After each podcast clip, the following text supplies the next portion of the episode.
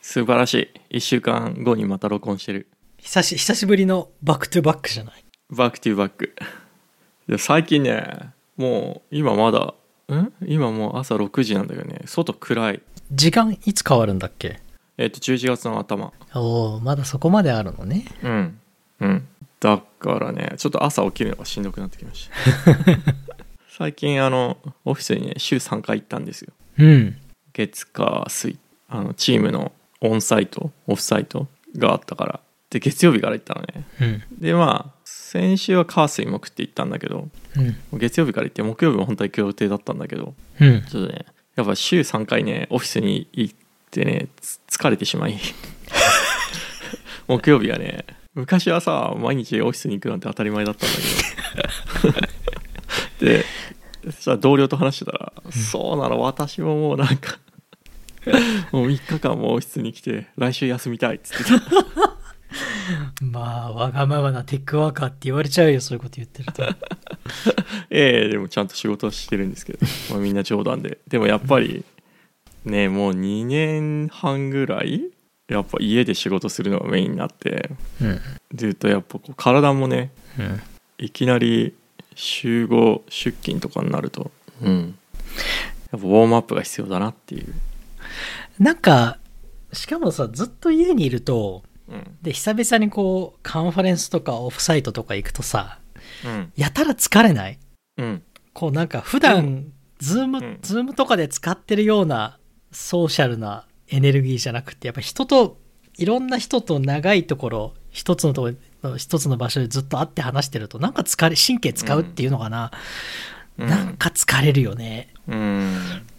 でもね、す今回たまたま、まあ、休みから帰ってきて新しいチームに入ってうんそのチームがたまたまその自分がそのチームに入った翌週うんにオフサイトやることになってたの。うんで今の会社も結構ベイエリアにいる人たちだけじゃなくてうんもうリモート OK だから、うんまあシカゴとか、まあ、それこそ東海岸とかああじゃあフライインしたわけみんなああそうおお来てで実際にまあ3 4 0人ぐらいあったのかなおおでもねこれまでえパンデミックになってからアマゾンにいた時に AWS に移動したりとかしたけど、うんまあ、人に会えなかったのよねうんだから今週1週間で多分この過去2年ぐらい2年 半ぐらいに会った人の30倍ぐらい新しい人に面と向かって会った 気がするでもそれが普通だからいねやなん普か通だからね でもなんかやっぱ早い改めて思いましたけどリレーションシップビルディングが早いって早いしやっぱ仕事も早く進むよねパッと会ってさ、うん話してさ話して終わるわけじゃん、すぐフィードバックもらってうんでこっちもまたフィードバックに対してフィードバックしてみたいなうん普通の人間らしい会話をするっていううん、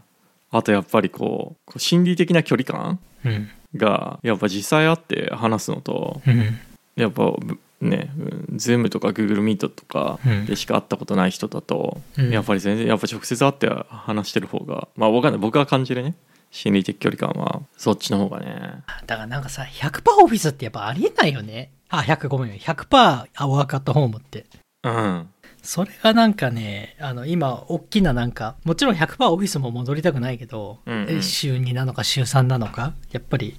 そこに俺は絶対みんな戻ると思う最後はうん、そうそう。まあ今までねあのあ今の会社に入って、まあ、オフィスに行き続けてたんだけど、うんまあ週3回、うんまあ、それは理由があって、まあ、個人的になんか家にいるとさあんまり切り替えができないからうんあのオフィスに行ってうんやった方が生産性が高い、まあ、個人的な理由もあったけど、うんうん、実際オフィスに行ってみて、まあ、みんなが来てる時にオフィスにいると、まあ、当たり前のことだけどあのまた効率とかうん生産性とか、まあ、リレーションシップビルディングとか、うんうん、もうリモートの、まあ、比較にならないぐらい楽だったから いやいやもうまこっちゃんが言う通りあの100%リモートって個人的にはね難しいよね、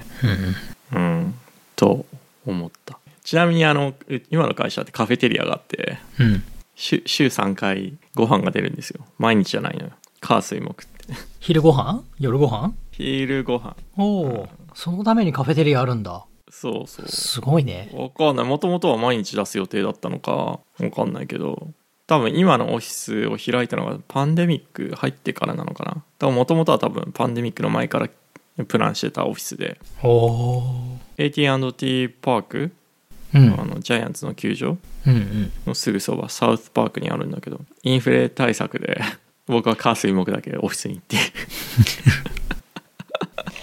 まあ、ご飯食べれるっていうのはオフィスに行く立派な理由になるからね。うんまあ多分 Google とか Facebook とか毎日あるんだよねそうそうそう。なんか Google なんてさ、10時に来て、うんコーヒー一杯飲んで、ご飯、昼ご飯食べて、2時にもう一杯コーヒー飲んで帰る人結構いたもんね。うーん会社に来る理由がそれってみたいな。僕はだからああとねコーヒーカフェもあってうんうん。それ朝7時半からオープンしてるのかなうんうん。で3時半ぐらいなの閉まるんだよねうん。うんで僕朝7時過ぎぐらいに会社行ってるからへえ。うん早い。フェリフェリーで通勤してるんだけど6時半か7時のフェリーに乗るのねあ、30分なんだ。うん片道何分なの米渡んのにフェリーって。ああごめん35分だか35分から6時半のフェリーに乗ると7時過ぎうんでそっから、まあ、フェリーのビールから10分ぐらいだからうん うんまあ7時台には会社に着いてるでもウーバー乗るんでしょそれをウーバー乗るんだけど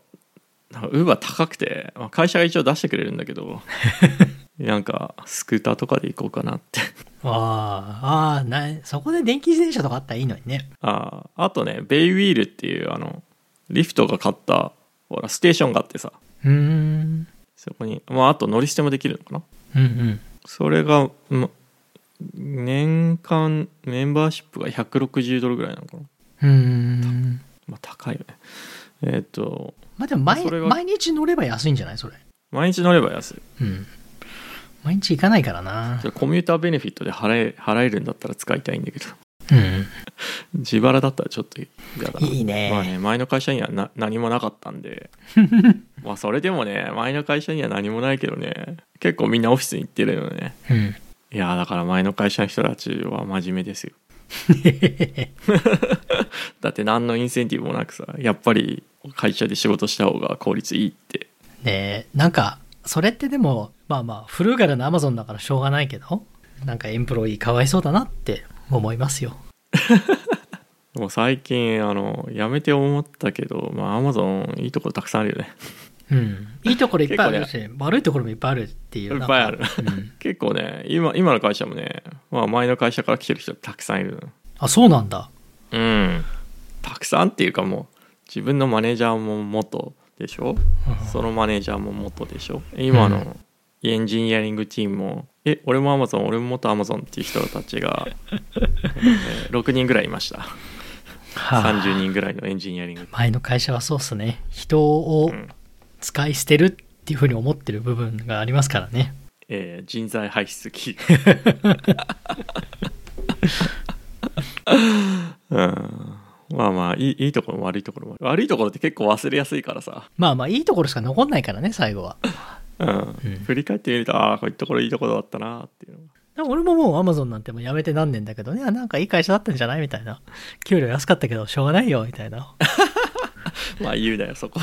ドアドアを買わないでなんだっけあ違うわ机を買わないで余ったドアを机にしてたぐらいだからしょうがないよってドアデスクね、ドアデスクね今今はもありまうす全くしてないけどねうんちなみにドアデスクの方が高いからね あれだってあのおしゃれだから高ねさもさ変えられないからさオーダーした時にさ高さ言わなきゃいけないでしょああ、だ3、4個ぐらいバリエーション持ってなきゃいけないわけね。在庫としうて。ん、うん、でもさもうエルゴノミックじゃないよね 34個しかさ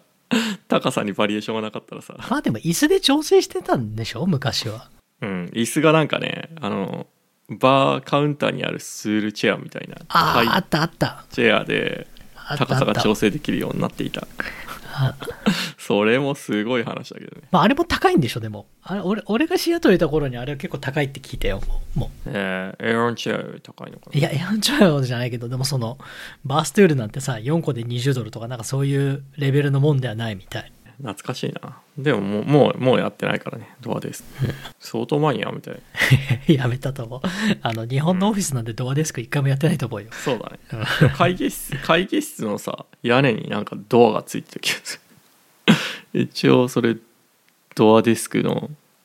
オマージュだった気がするんだけそんなのあったっけどあったと思うようんなんか6階の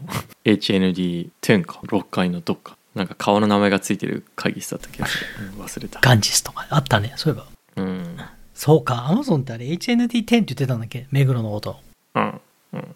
えちなみにあのそうねそうね HND10 うん。うん、なんかそういうこうエアポートコードと数字組み合わせるオフィスの名前の付け方って一般的な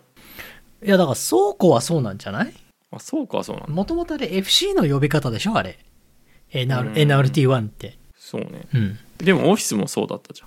んオフィスは ちょっと違うんじゃない本当は。でも。そうなんだ、えうん Google は違ったあ、Google は違った。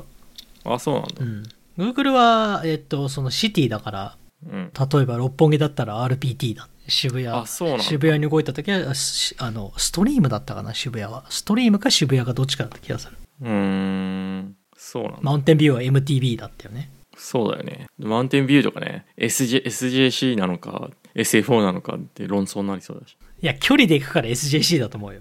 でも SJC なんて分かんねえから SFO だろうとかってそう言う人もいそうだし気がするなんかでだ東京ディズニーランドみたいな論争が起こりそだシアトルは、あ、違う、サンフランシスコは SF のオフィスだったし、ううんうんシアトルはさ、なんかあの、あシアトルの北の方にオフィスがあったんだよね。うんなんだっけな、名前。あの、か、か、あ、フリーモントだ、フリーモント。そうそうそうそう。うんあの、川のち近くにいいところだよね、構えてたんだよね、オフィス。うん、でもほら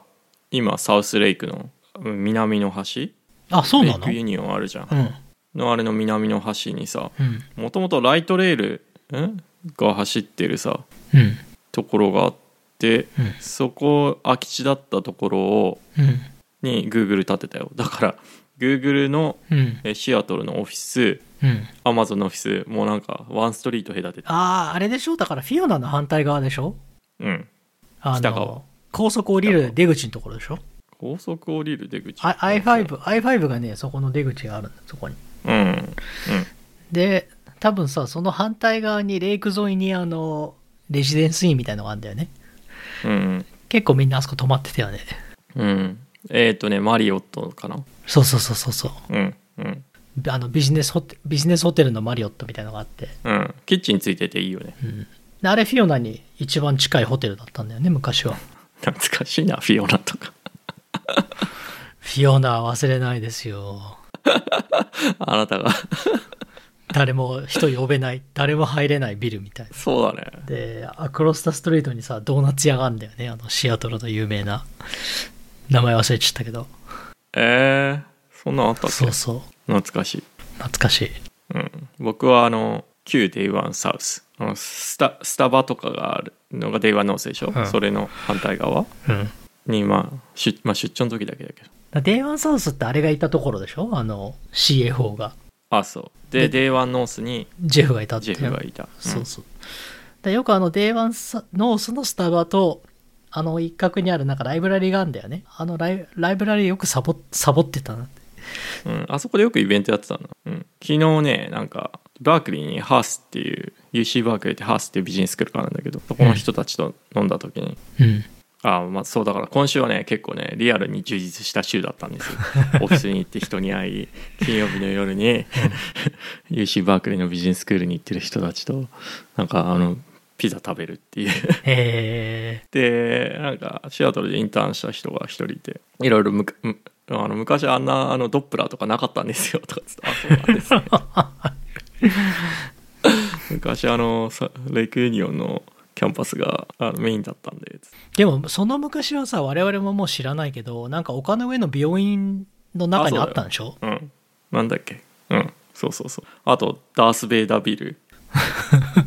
なんだっけコロンビアセンターだっけなんだっけあ、そうそうそう。なんかそんなのもあったんだよね。うん、んうん、すごいね病院だからねまあ、安、安かったんだろうね、結局。うん結局、あの会社は安さに惹かれるからね。安そうねだってまあリテールビジネスだからねフルギャリティだ。だかフルガリティするしかないですよら日本もなんかさ、なんだっけあの、目黒に入った時に、うん一応候補としては渋谷のラインが昔入ってたビル。光栄光へうん我々がいた頃にできたんだよね、あのビルって。うん光栄って。うんあれに入るっていう一応説はあって、目黒より光栄の方が100倍良かったって、その時にも思った。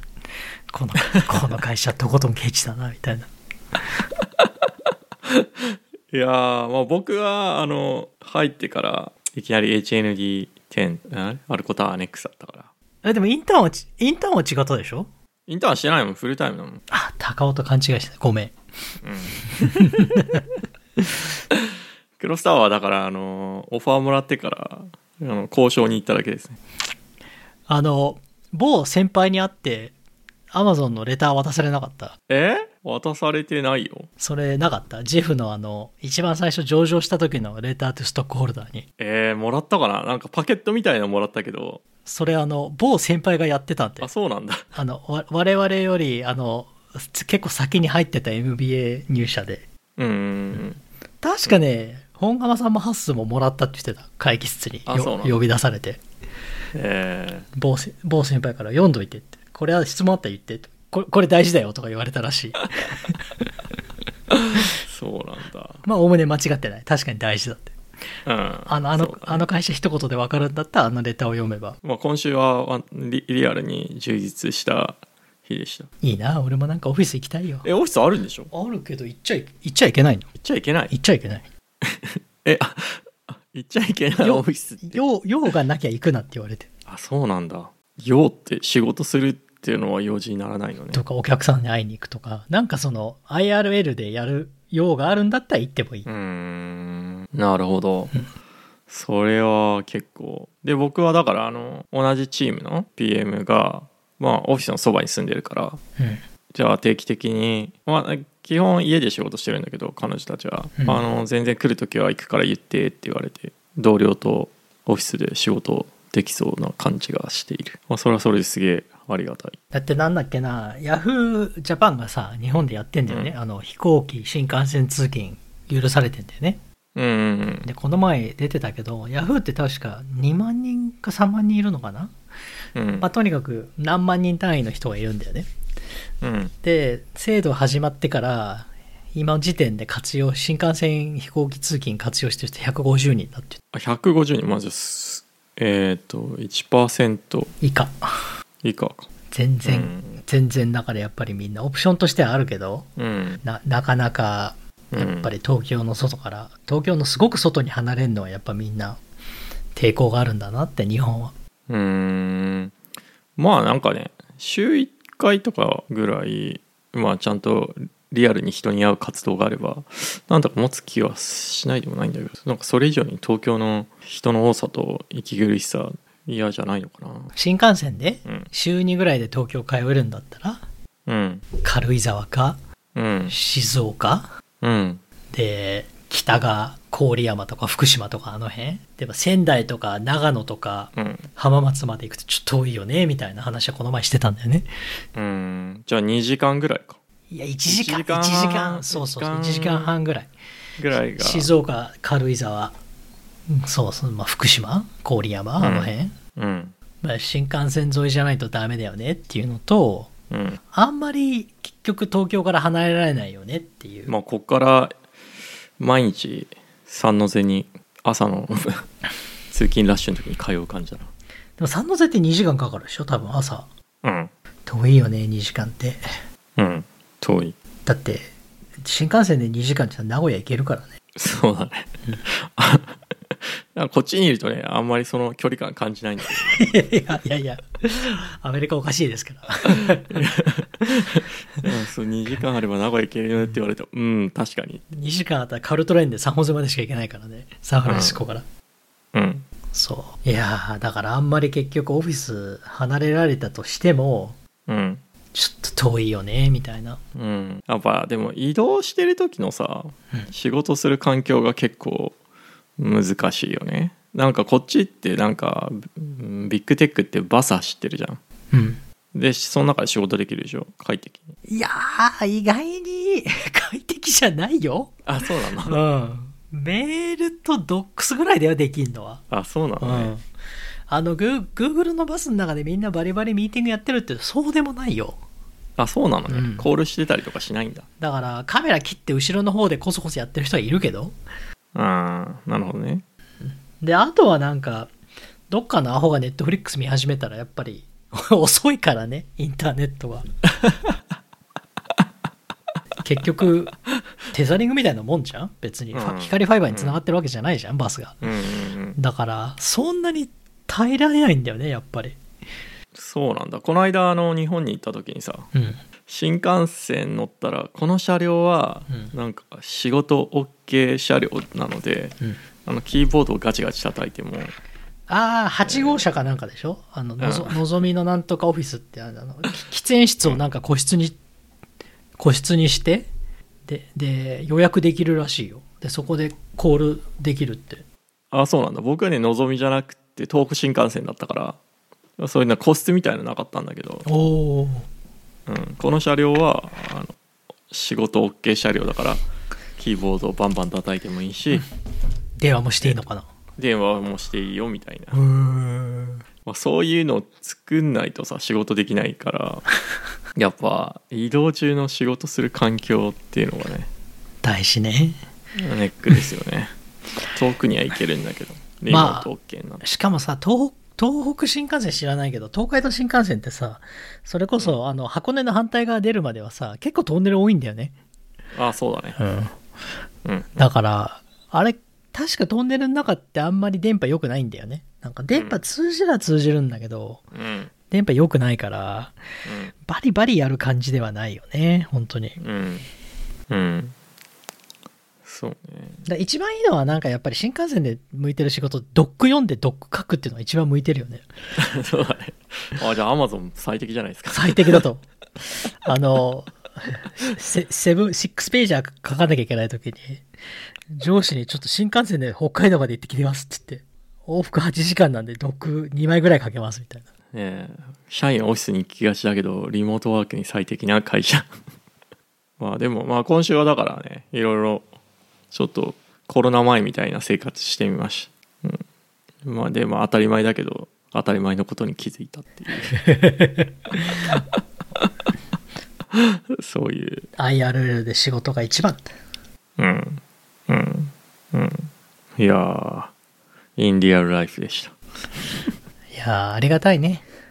で今さっき思ったんだけどさうんあなたの会社ってタクシーやってんだからなんでそのフェリービルディングからうあのドライバーレスカー出てないのあまだねフェリービルディングからドライバーレス化が出てまあいいくつか理由があるんだけどまだオペレーションしている時間帯が夜なんですよ夜9時から朝5時半とかだからまだね昼間の時間帯にねあのあー知らなかった車走らせてないの知らなかったうんでもまあえっ、と徐々に時間帯は広がってるから前はねもっと短かったのにへえであとあの今まだこうオペレーションしてる、えっとエリア、うんまあ、サンフランシスコって7 by 7で7マイルかける7マイルなんだけど、うん全てのエリアで車走ってないのよドライバーレスカーがうーんうんでまあいろいろこう安全性だったりとかうんうんいろいろテストをしたして、うんまあ、大丈夫だよねってなった後にネイバーフッドに進出していくからその 7x7 の全てのマスがね埋まってるわけじゃないねなるほどうん特にうんフェリーのところは大丈夫なのかなまあもう今あのクルーズのアプリ開けてインバイトされてる人たちはどこ走ってるか見れるからうーんあれなんだけどうんでもだから走るようになったらねそれ使うんだろうねうーんうん一応あのオリジンっていうハンドルないやつもそろそろ動く箱動く箱うんまあ、今思ったけどあとあのライトレールみたいなの乗れるよねあ確かずっと走ってるよねライトレールってミュニミューニーかミューニーだそうだそうだ、ーうんうんうんであのジャイアンツの前で乗り換えてあのあそうだね UCSF の方にうん別のライトレール行けば行ける,、行けることは行けるよねあっちまでいけるいけるねうんまあでもね歩いてもまあ15分ぐらいなんでうーんうんまあウーバーがすぐ来るなら使いたいけどまあ歩けるんだったら歩いてもいいかなっていう一回スケボーで行ってねこけて ね一回じゃないか何回かスケボーで行ってあ危ないって一回あのこけましてあちょっとやめました 楽なんだけどね早いからうんそうそうね早く使えるようになってほしいなちなみにあの CEO があのこの間ゴールドマン・サックスのインベスターカンファレンスでうんフェニックスとオースティンに行きますって言っおていおきなりあの知らなかったカンパニー OKR が追加されてみんながおののいてる出た お や言ばいやばい言ったからやるしかないってやつだおやばいやばい頑張ろうみたいまああとはさあの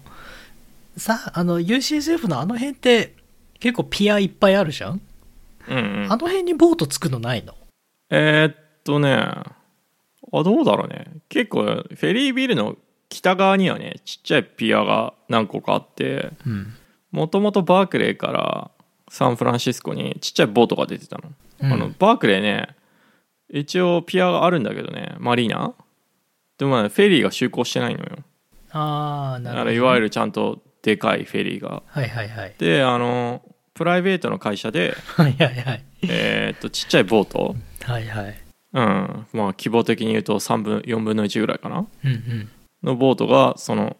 えー、鳩場うんうんフェリービルの北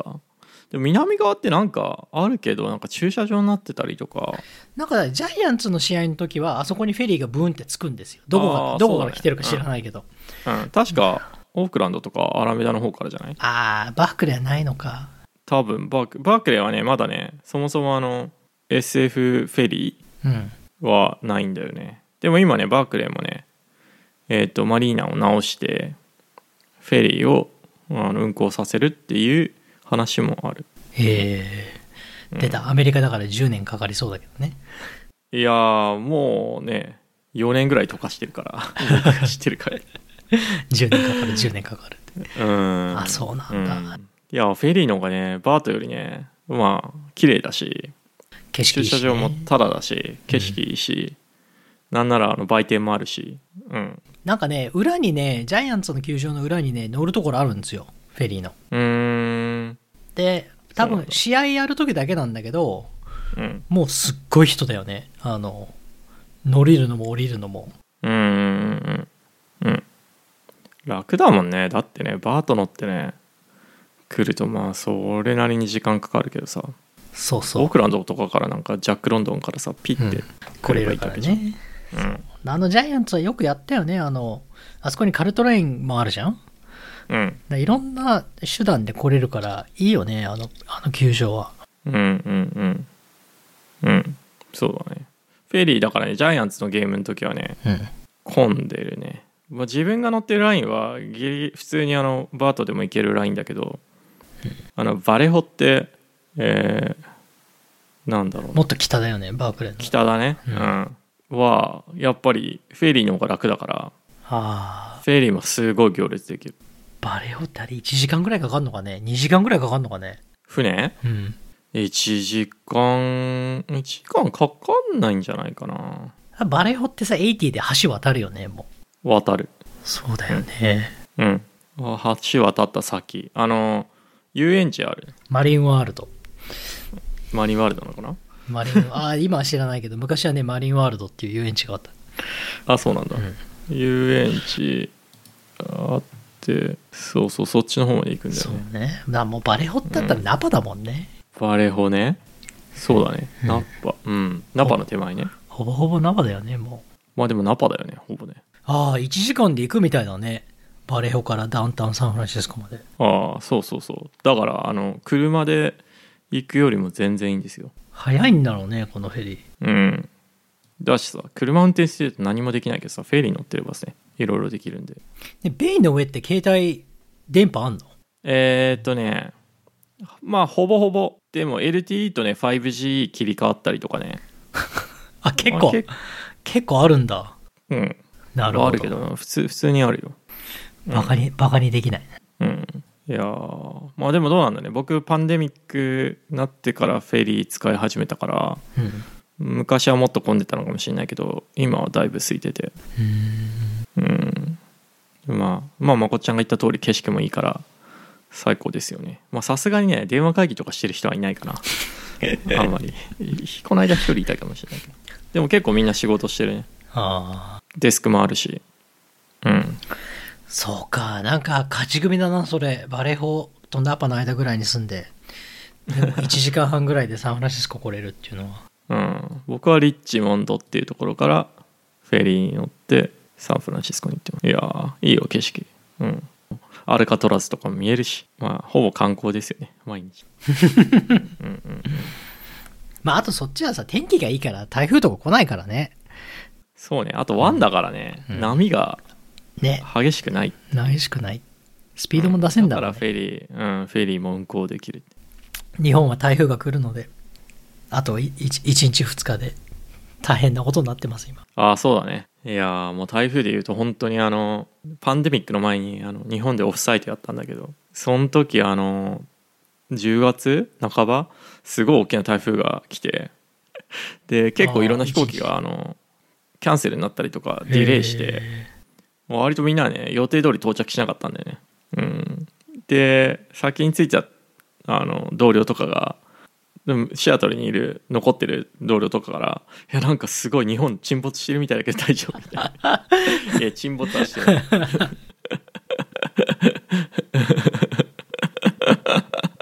大丈夫大丈夫飛行機が飛ぶようになったらおいでみたいな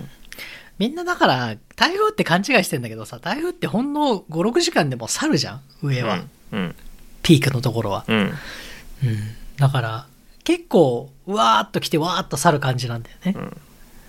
いやーでもパシフィックノースウェストの人はさ台風とさあと地震ああ比較的すく少ないかこられけ経験しないじゃん台風来ないでしょだからあのどうなるのかっていうのが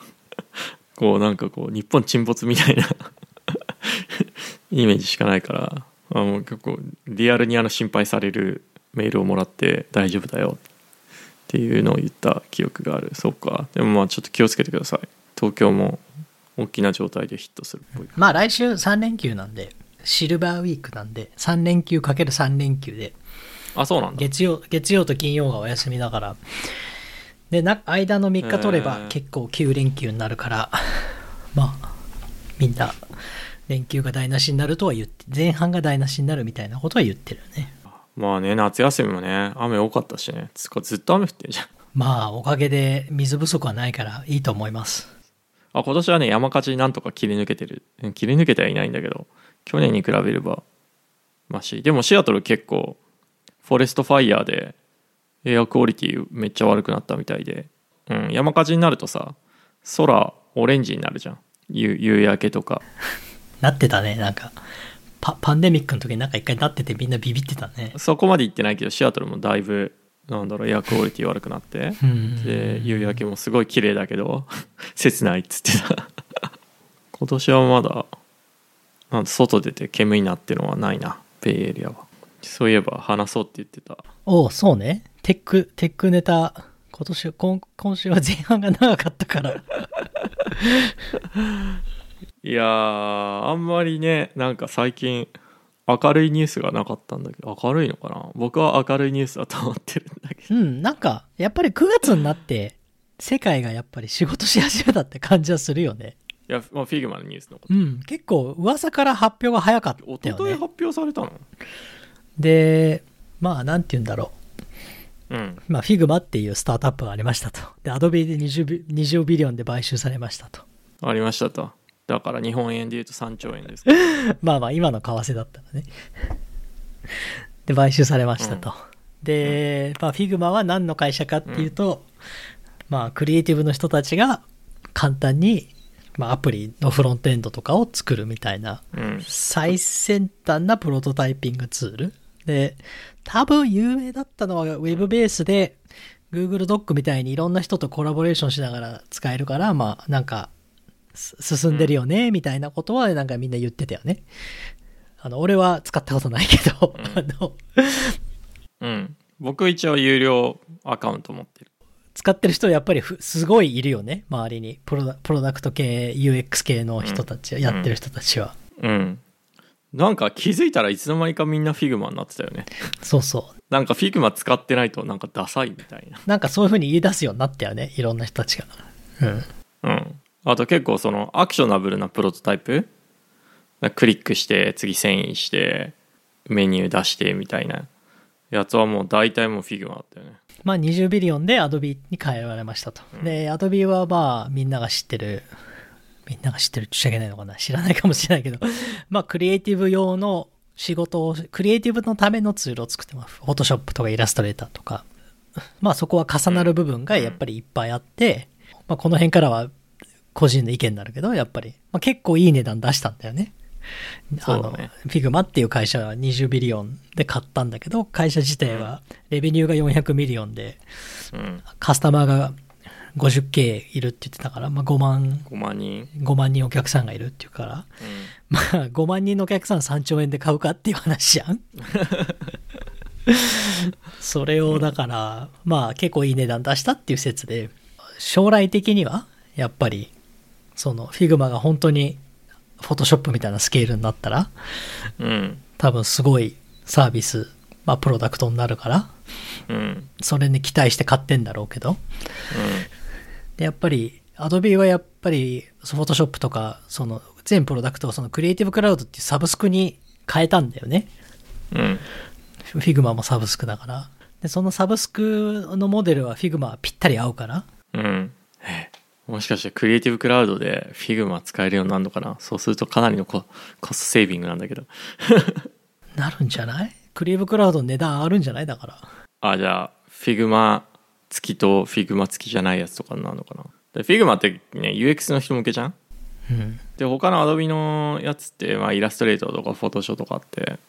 うんまあ、デザイナーの人向けじゃん、うん UX デザイナーじゃなくてクリエイティブ作ってる人とかうんうんだから今ってバンドルでえー30ドルぐらいかな多分クリエイティブクラウドのサービスクのよまあでも、あの、そういう意味では本当に Figma って高いんだよね。確か、結構よ、あの、50ドルとか100ドルとか75ドルか。そう考えるとさ、あの、クリエイティブクラウドのエンタープライズ版並みに高いんだよね。高いよそうすると、い今思うけど、これをなんか今自分で言ってたあれだけど、あの、じゃあ無理だね、クリエイティブクラウドに入れるのは。まあそう考えたら、まあ別なのかね、当分は。うんそうじゃないまあだから、でも Adobe、Adobe が一番できなかったのは、Figma ってブラウザの中でやるんだよね。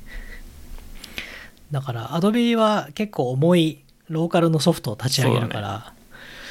まあ、クラウドベースサービスっていう意味では、やっぱり、うん俺はなんか本当に Adobe がこれからクラウドベースサースの会社になるんだったら、こう多分 Figma が、あの、コアになるみたいな。うんい多分今まではさ Figma みたいなプロダクトがこう Adobe をいいずれやっつけてくれるみたいな風にみんな思ってたんだよね、もうもう嫌だよ Photoshop 入れんのみたいなうんまあ Figma カンバまあそのそういうこうライトなサービスねそうでそれをだからブラウザの中で SARS で携帯でもあのマルチデバイスで使えてでコラボレーションできてみたいなまあ Google のあのドライブとか Docs とかもみんなそうだけどまああれが将来だって言われて Office もほら365でウうんェブベースになったんだよね、うんだからそれをなんか一番パッケージソフトの Adobe が買うっていうのは、なんかちょっともったいないなみたいな、うんね、ほ本当に俺がなんかもちろんあの全くよく知らない世界だけどアンタイトラストとかで本当にやるんだったらうん Google 攻めるよりこういうの止めた方がいい気がするんだよね、まあでもね難しいよね、まあ、Figma 自体もねそこまで大きくないしね大きくないけどさ Adobe が Figma 買うことによってさもうプロトタイピングのアプリとかあんま出てこない気がするんだよね、うんうんっていうか Figma 以外使っ Figma 以外プロダクトの名前が思い浮かばないし UX の人たちみんな Figma 使ってるからねそう。で、これ Adobe の傘下に入っちゃったらさ、もうこれでほぼほぼ勝ちなんだよね、多分。そういうのを止めた方がいいんだよね。誰かが誰かがなんか誰かがなんか Figma は Adobe の Instagram になるっつってた人がいた。あ、そうそうそうそうそう。なんか今はちっちゃいけどさ、結局 Adobe のリソース突っ込めば、うん。結局ドミナントになるよね、みたいな。10年後は。うん。で、その10年後ドミナントになるのをた、うん止めるのがうんアンタイトラストだと思っててさ。なんかドミナントの会社今から叩いてもさ、うんじゃあどうすんの ?Google を中から YouTube 切り離すのみたいな。メタの中からうん Instagram 切り離すのみたいな。そんな、なんか、無駄な議論するよりさ、いやこういうところになんか目つけてほしいよね、本ー当いやなんかでもその将来ドミナントになるのを法的根拠にするのはなかなか難しいですよね。まあ難しいと思うけど、でも本当なんか、こういうことで、だってアドビにとって20ビリオンって大したもんじゃないじゃんだから自分のなんか将来ディストラプトされるような会社をかうん買っちゃえるっていうのが良くないなと思う、競争には。自由競争が発生しないよな、こういうことすると。うん。うん。だから Google が YouTube 買ったのもそうだし、Android 買ったのもそうだし、Instagram 買ったのもそうだしさ、Facebook が。うん。だから、うんい。やー、うんこうこうまさにこれだよと思ったねこの話を聞いてこれをがっつり止めて Figma を普通のインディペンデントの会社で残すのが本当は市場にとって自由競争が一番発生するんだろうなっていうふうには思ってたうん。いやーでもね、Figma、若い会社じゃないですか。2014年とか13年ね、9年ですよ。しかもファウンダーなんて、今年30歳のディラン・フィールド。えーすごいよな。 普通に考えて。なんかおお面白いよねそれってまだまだ30じゃんでこんなにうまくいってんじゃん売る必要なくないってうん。なんでエグもうもう嫌になったのかなやっぱうん。絶対だってこれアドビ行ってさ、 アドビに口出されて3年後、 ベストしたらやめるってやつでしょ、ファウンダーは。なんで今売ったんだろうね。なんでなんだろうねうんだってね普通に今のプロダクトのトラクションとそう、グロースそとあと肌感で本当に周りの UX の人たちはさみんな使ってるからう。うん。で、なんか、次のなんか、競合みたいのも出てきそうじゃないし。うんでやっぱどんどんもうなんか Figma にどうやって合わせていくかみたいな感じになってん。だからさ例えば僕 AWS 行った時にアンプリファイっていうあのまあフロントエンドデベロッパー向けの、うん。まあ、プロダクトがあるのね、まあ、Google で言うと Firebase っていううん。まあえっ、とバックエンドをまあ抽象化してうん。え簡単にするっていう、まあ、プロダクトがあるんだけどもうそれとかさ Figma でデザインしたものをうん。リアクトだったりとかのコンポーネントにしてうんタグをなんか普通にフロントエンドのコードに入れればそのままデザインもそのまま、まあ、CSS とかも全部アプライされてうん。で実際まあこう動的につ作ったりとかできるコンポーネント出せるっていうのを作ったりとかしてるから要はもう、ね、AWS とかもやっぱ Figma を起点にいろんなもの走ってるっていうのが分かってるわけじゃんだから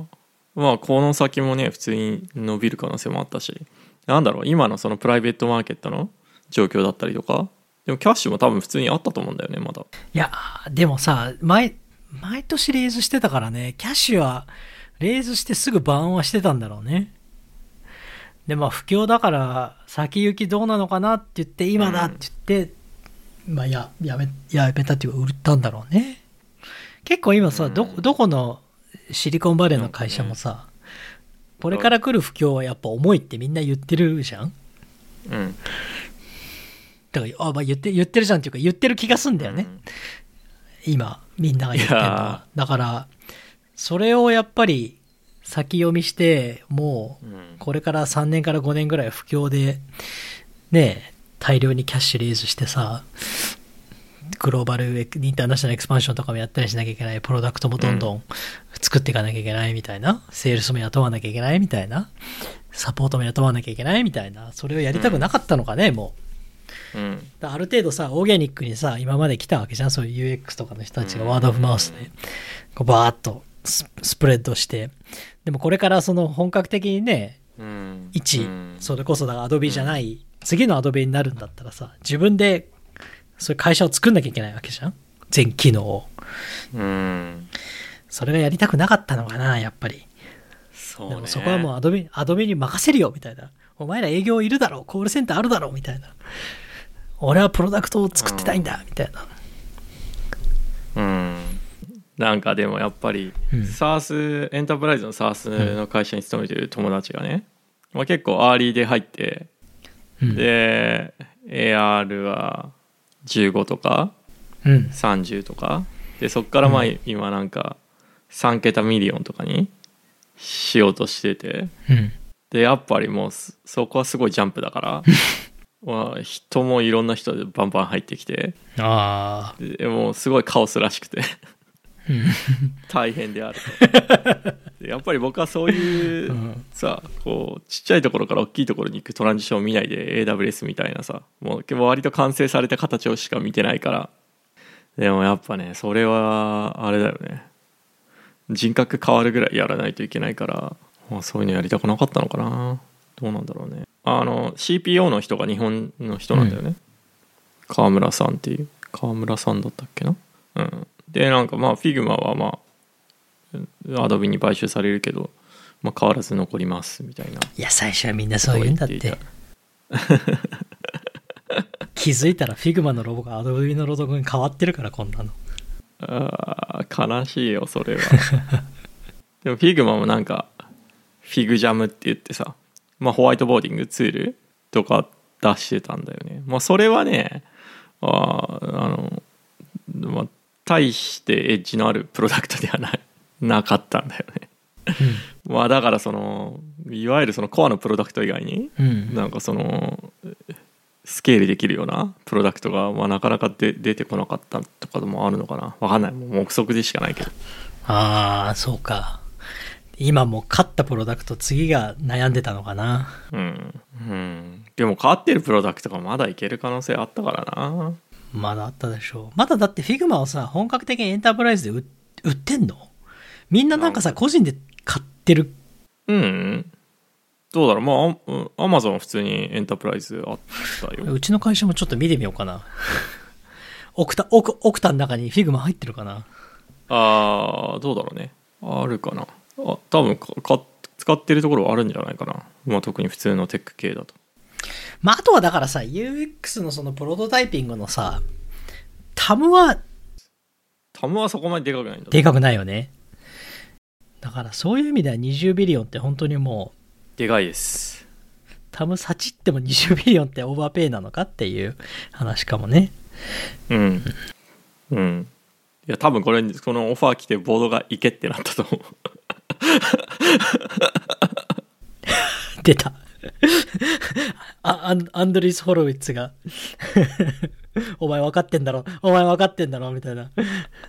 や、僕は多分これが、うん、これ20ビリオン出て、ボードがいけ。そうね。会社の10%しか持ってなかったから、彼がやりたくてもやらせてもらえなかったのかもね。ああ、それが一番合ってるかも。だと思うよ。うん。え、だって20ビリオンさ、来たらさ、いや、ししかもさ、今ってさ、安いじゃんなんでも株価みんな低いから。だ本当ね、からそんなさ、うん。エグジットしてさ、ベンチャーキャピタルにさ、1ビリオンとか2ビリオン入ってきたらさ、それで100ミリオンの投資何個できんだって話じゃん、今。うん。だからそうかもね。ほんとそうかもね。かわいそう。ディディランはやりたかったんだろうな。やりたかったんじゃないかわいそうに。まあ10%だとね、難しいです。難しいです。 10%は何も言えないよね。はい。僕が、僕がボードだったら、うん、いけって言ってると思う。いやでもまあす素敵なす素敵だっていうか、まあ、久々なんかちょっとエキサイトするようなニュースだった、ねえ最近びっくりだよ。あの切ないニュースばっかりだっこんな早く変われるとは正直思ってなかったね。たうんいや僕も思ってなかったなんか日本もオフィス拡大してたしっていうか日本でこの前ローンチしたんだよ。で、パーティーやったし、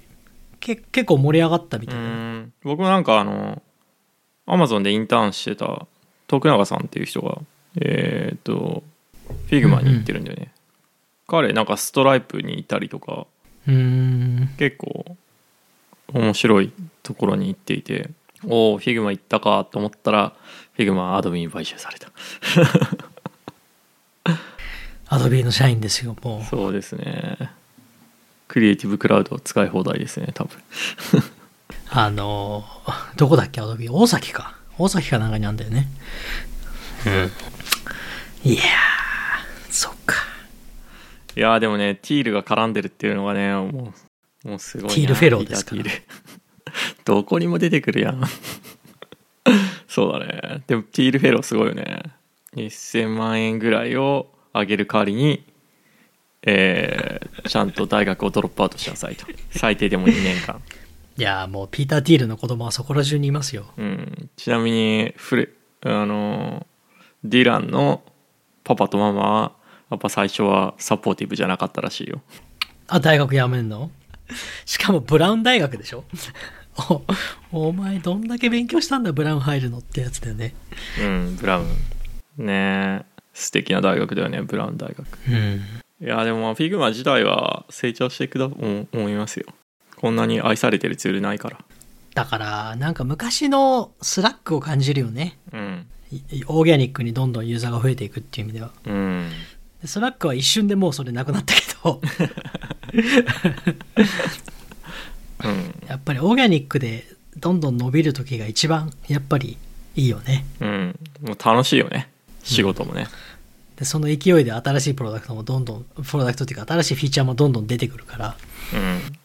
フィードバックループもすごい早いしやっぱなんか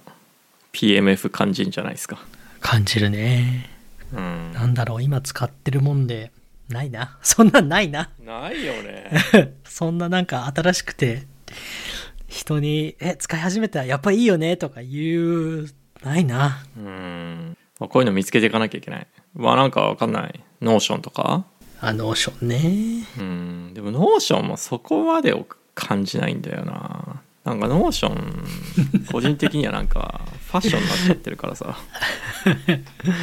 なんかみんなドヤ顔するために作るじゃないですかうん。でも Figma はさその UX デザイナーの仕事をじなきゃできないじゃんこれが確かに。だから